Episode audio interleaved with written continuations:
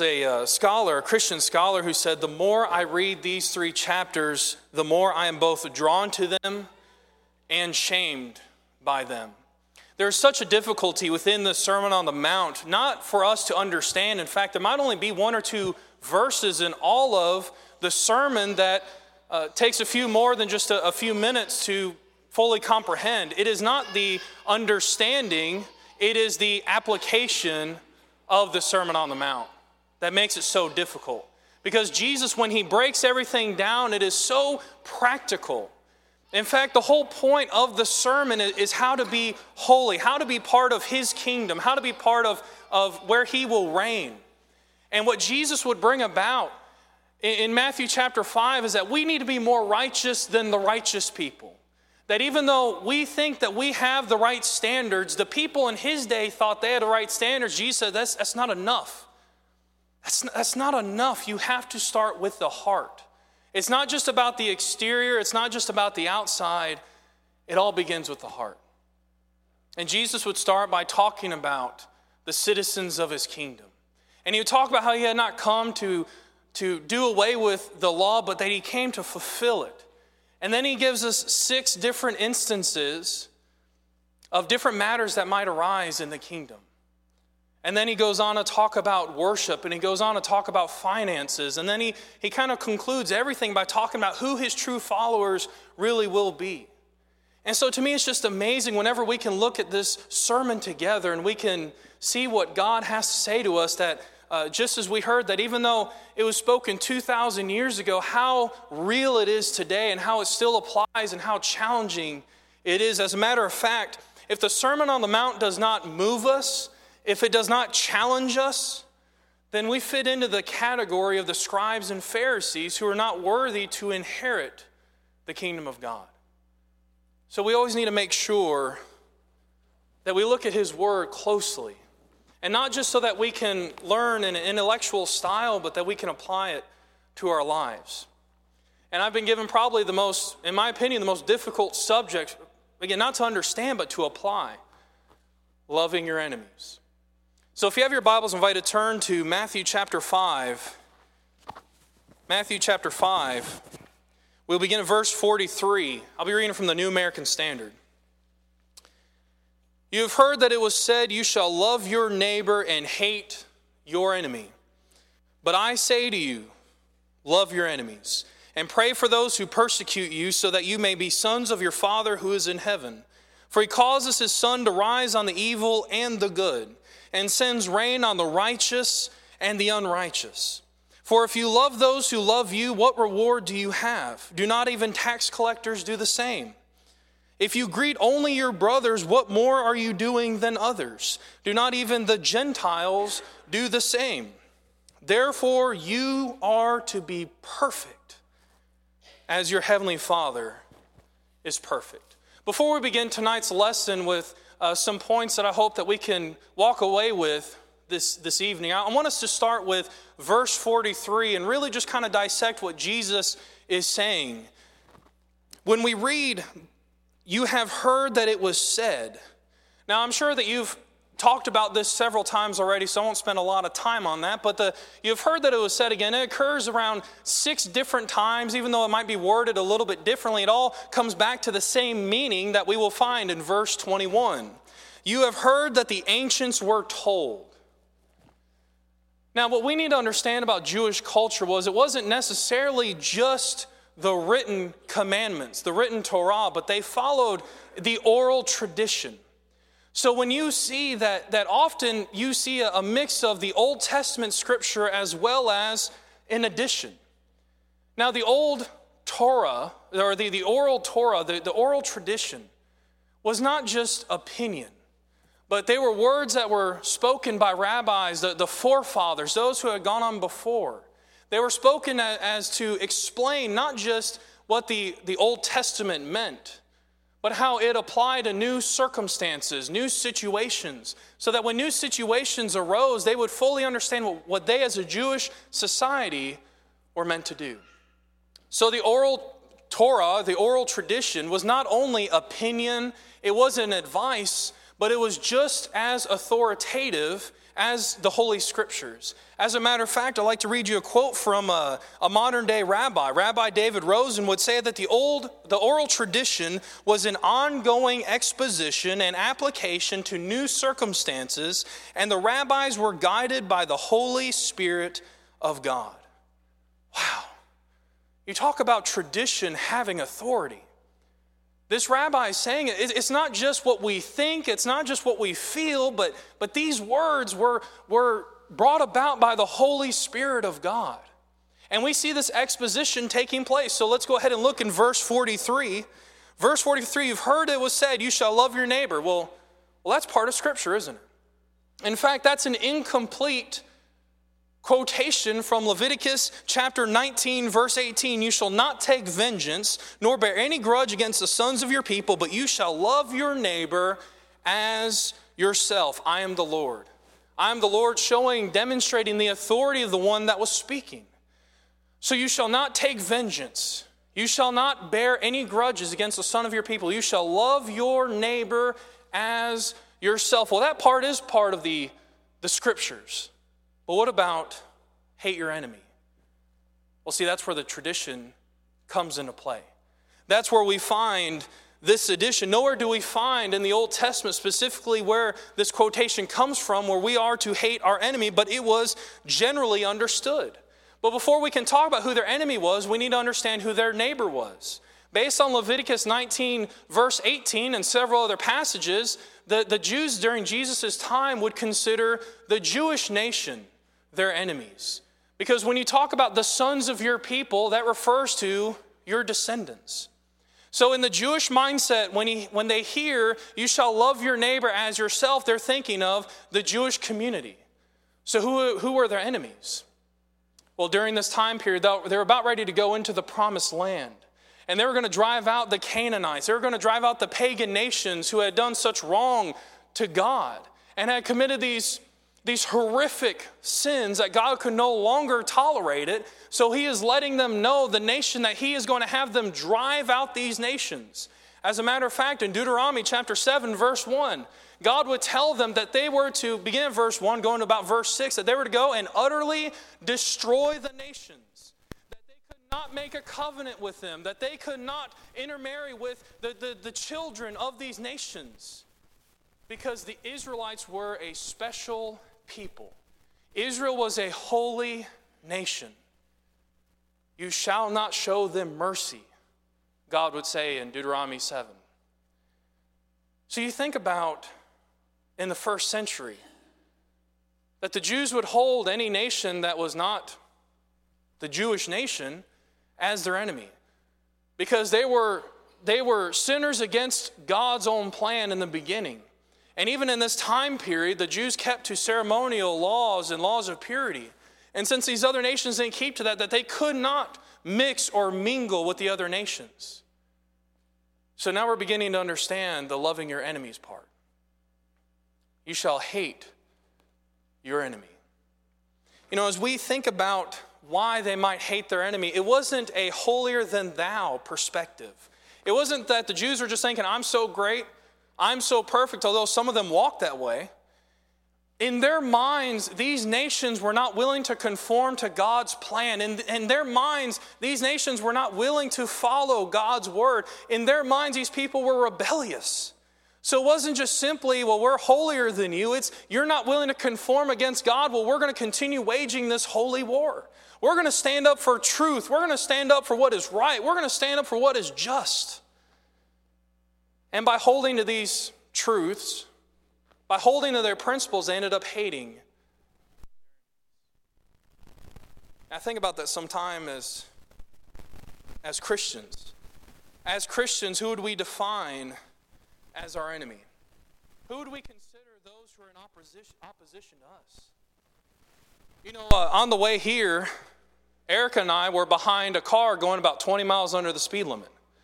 That caused me great irritation because I knew I had a place to be that night uh, tonight and, and, and we followed them for about 15 miles and we were just they were causing such such difficulty for us to meet, be where we were supposed to be that person's not my enemy You know, when you have football season start and you have Auburn fans, you have Alabama fans, and you have this big rivalry, and things get a little spirited.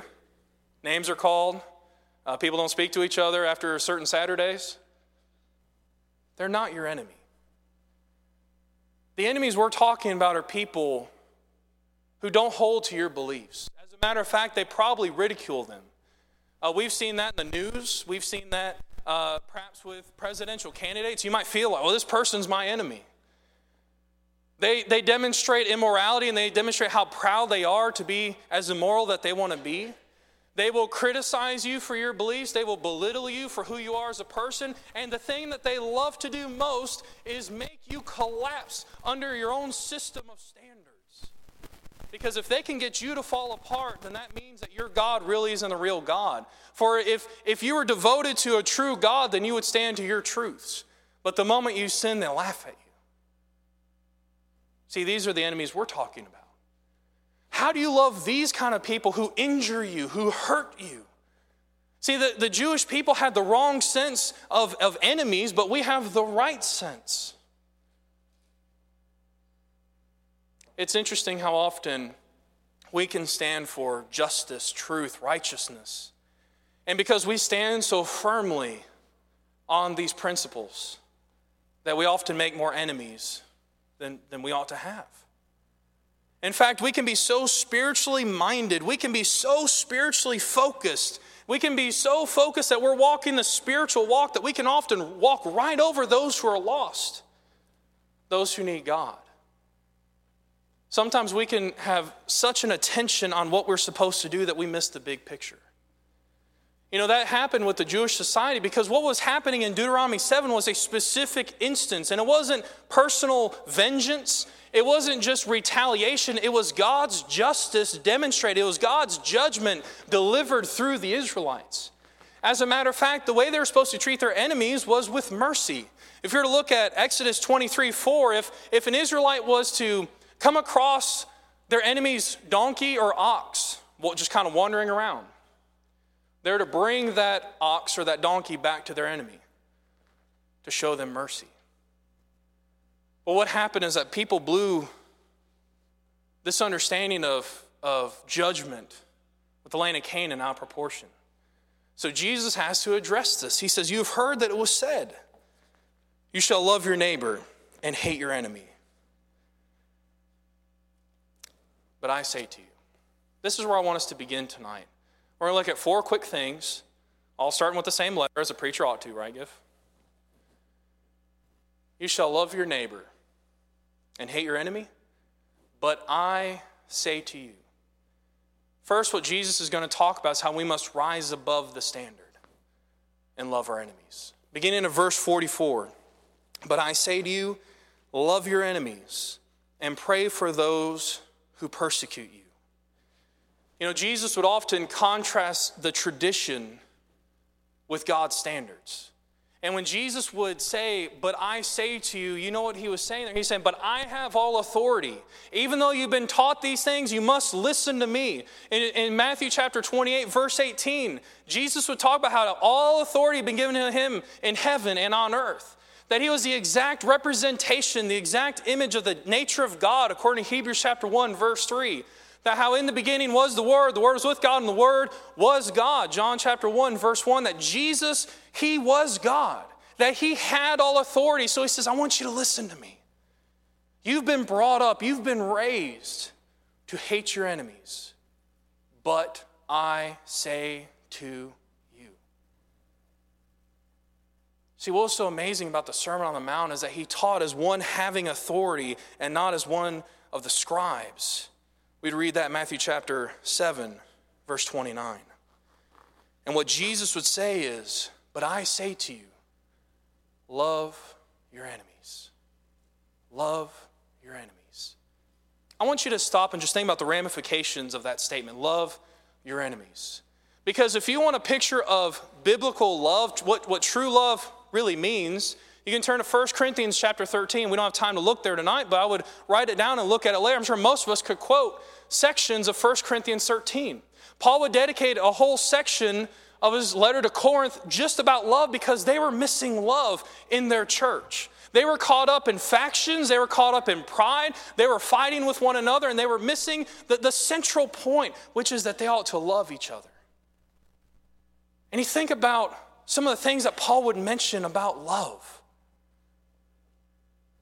how love keeps no record of wrongs, how love is patient, love is kind, love bears all things, love endures all things, love never fails.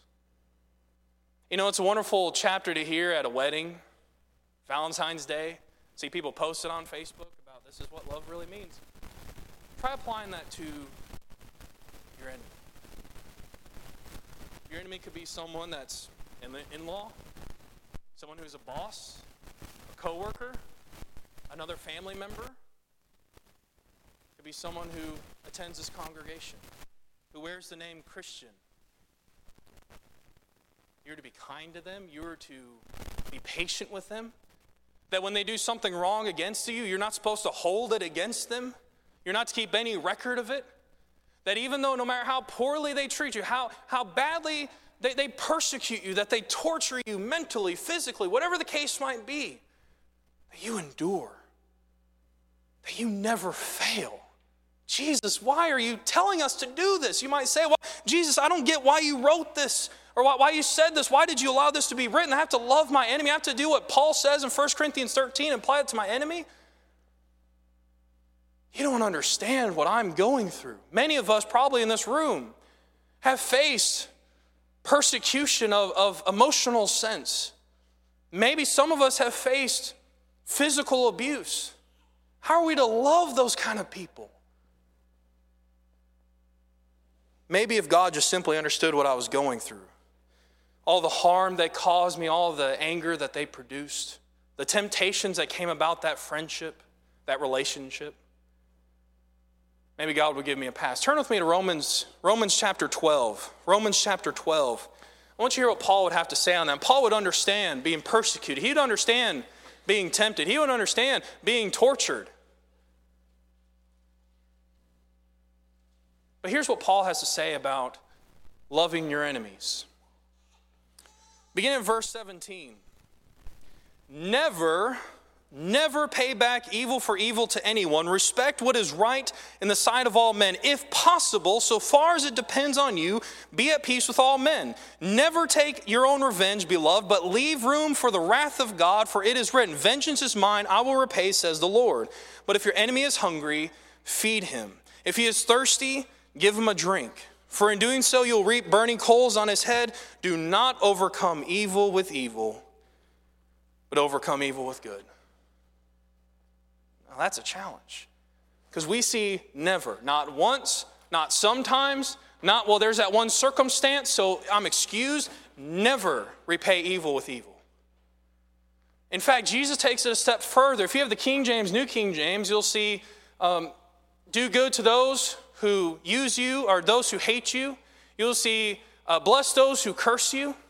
I was talking to a, a scholar from Faulkner, and uh, he kind of explained that that, that might have been uh, borrowed from Luke's account. Uh, but we have the understanding of what Luke and Matthew are saying is how you're to treat your enemy.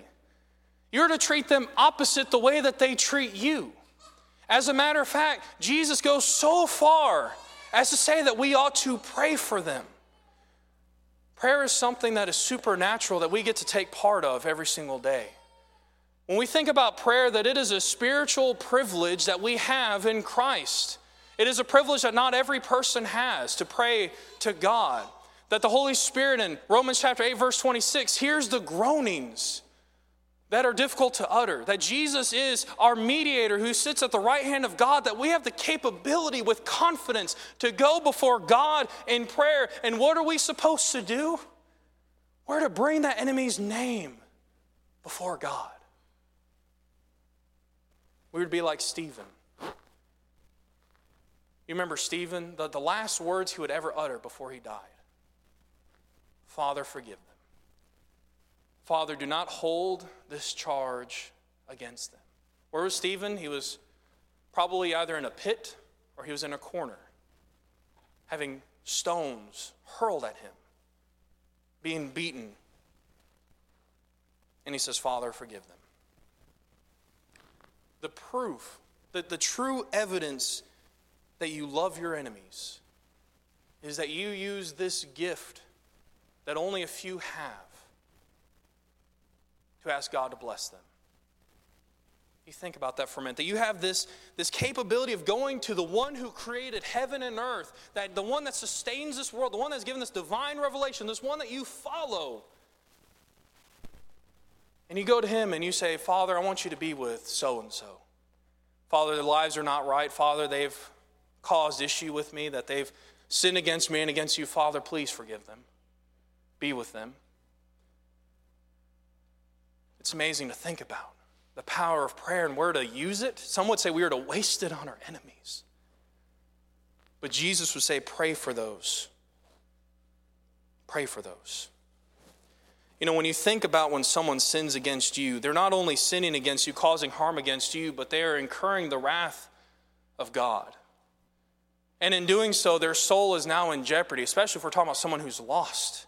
And you have the capability of being an influence to them and, and, going before God for them. Not saying that we can absolve the sins of another, there's another way of salvation, but that we can pray that they might come to know the truth. When you put it in that perspective, sometimes the problems of a person are bigger than our own heartaches. And we need to be humble enough to pray for them. One author would say, R.T. Kendall, what if when you get to heaven you discovered that you were blessed as you were because your enemy had crossed into the supernatural and prayed for you, and God heard this person? We're not only to love our enemies, but we are to pray for those who hurt us. Secondly, we're to risk the blessings. We are to risk the blessings. Verse 45 that you may be the sons of your Father who is in heaven. For he causes his sun to rise on the evil and the good, and sends rain on the righteous and the unrighteous. We need to be more like God. I can't imagine how God does it.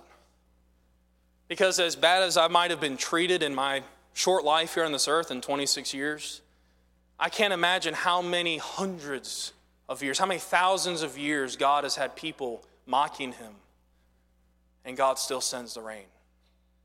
God still allows the sun to shine. God has not allowed Judgment Day to occur yet. The day of sentencing, the day of absolute, this is it for the sake of those who do evil against him. Well, we read in the book of James, chapter 1, verse 17 every good, every good thing given and every perfect gift is from above, coming down from the Father of lights.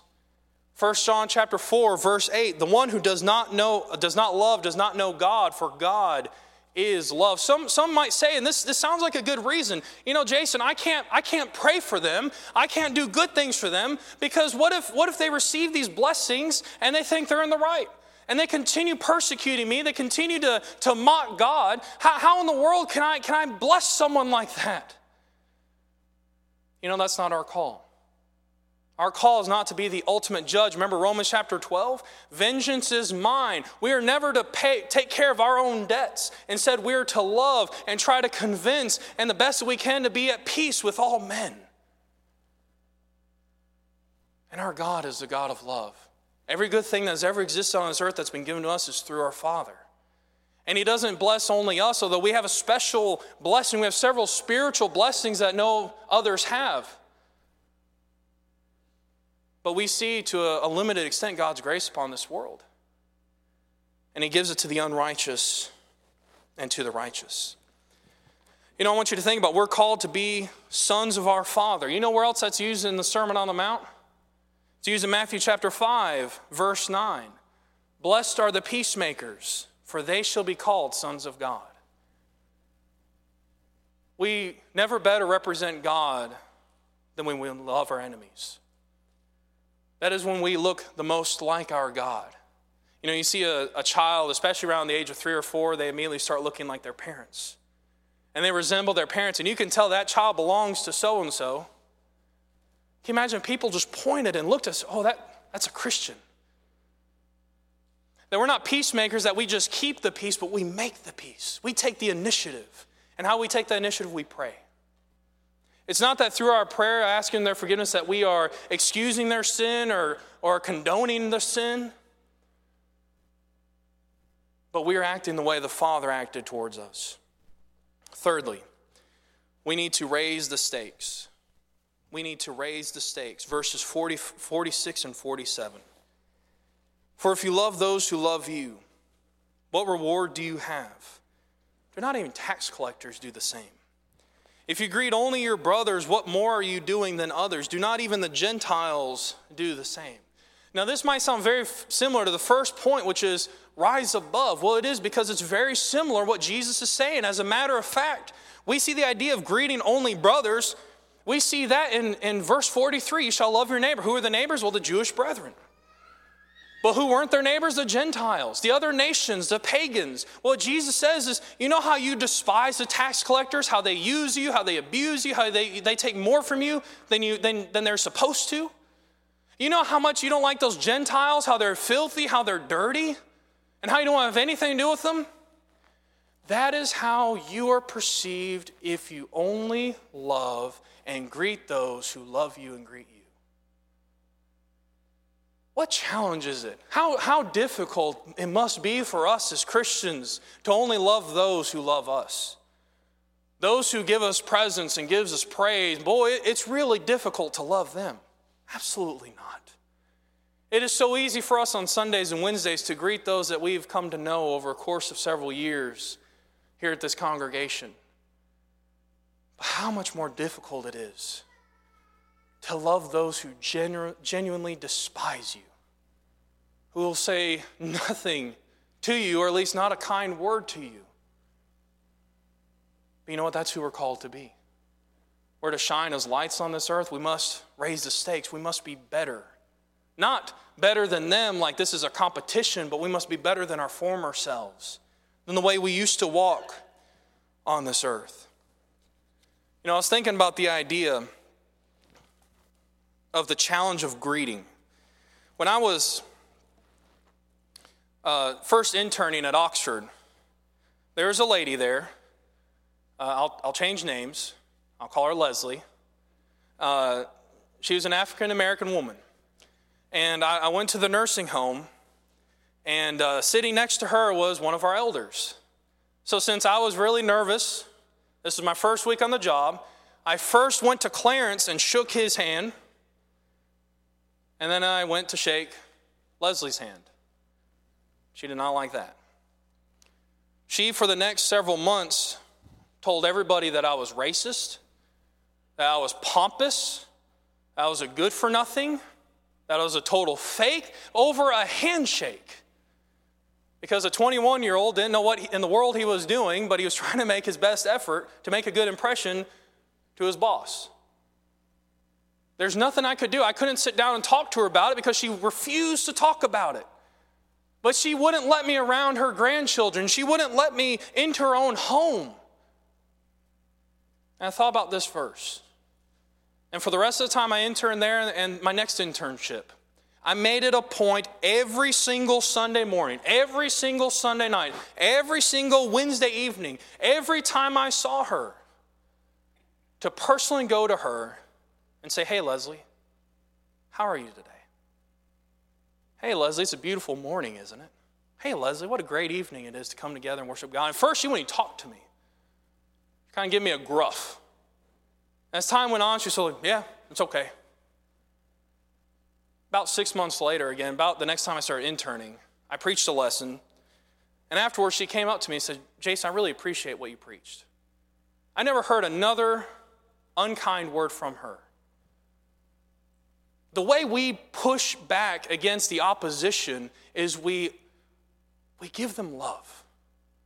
We go out of our way to set the example. It doesn't matter how long it takes, it doesn't matter how difficult it might be. We set the example for those who need it. Because that is what God has called us to do. We must be the example we expect from others, no matter how long it takes. We can't go around bragging that we're better than tax collectors and Gentiles. Well, at least I'm not like so and so over there. At least I'm not like Leslie who holds grudges. God has called us to do more. I want to bring one more point to your attention. unless be yours. We need to resemble the Father. We talked about this a little bit before. I want to go in a little bit more detail, and we'll end this class this evening. Therefore, you are to be perfect as your heavenly Father is perfect. Now, you got to be kidding me. First, you're telling me I got to love my enemy. Now, you're telling me I got to pray for my enemy. You're saying I have to be perfect. It's impossible to be perfect, is it not? We know the word perfection carries along the understanding of, a, of an animal that's about to be sacrificed that has no blemish, does not have a spot. It reminds me of, of James chapter 1, verse 27. Pure and undefiled religion before God, our Father, is this to visit the orphans and the widows in a time of trouble and to keep oneself unspotted in this world. That's what Jesus is saying is you, you must now be complete. You must now be mature. You must now be blameless. You must now be without blemish. You must be without spot. You must be like your Father. And again, you might be saying to yourself, you know what? I appreciate what you're saying. I've read this, this passage several times, but you have no idea what I've gone through. You have no idea the, the amount of difficulty I've faced because of certain people.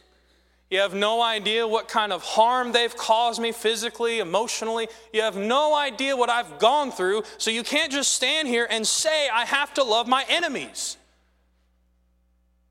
You're right about one part. I may not understand what you've gone through. But I do understand a God who has so loved us that he came down to our level, that he put away his prestige, his privileges, he took on human form. I understand that this, this God fed those who wanted to make him king, they wanted to use him. I understand that he brought people back from the dead in the midst of a crowd who laughed at him. I understand this is the individual who wanted to save us.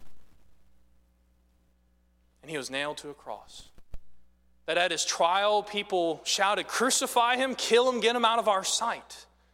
That they came up to mock him, to take what, what was the few belongings that he might have had. And in the midst of all that, in the midst of the pain, in the midst of the torture, in the midst of everything that he was going through as he was hanging on that cross, about ready to die, he said, Father, forgive them. They know not what they do. And understand that this God wants us to be saved so much that he sent out his followers, full well knowing that most of them would be killed, that they would die, that they would be persecuted, because the message is so important that we can come to know our Father. How many people in heaven will, will be in heaven that personally mocked our Lord? Have you ever thought about that? How many individuals in heaven will be in heaven because they obeyed the gospel?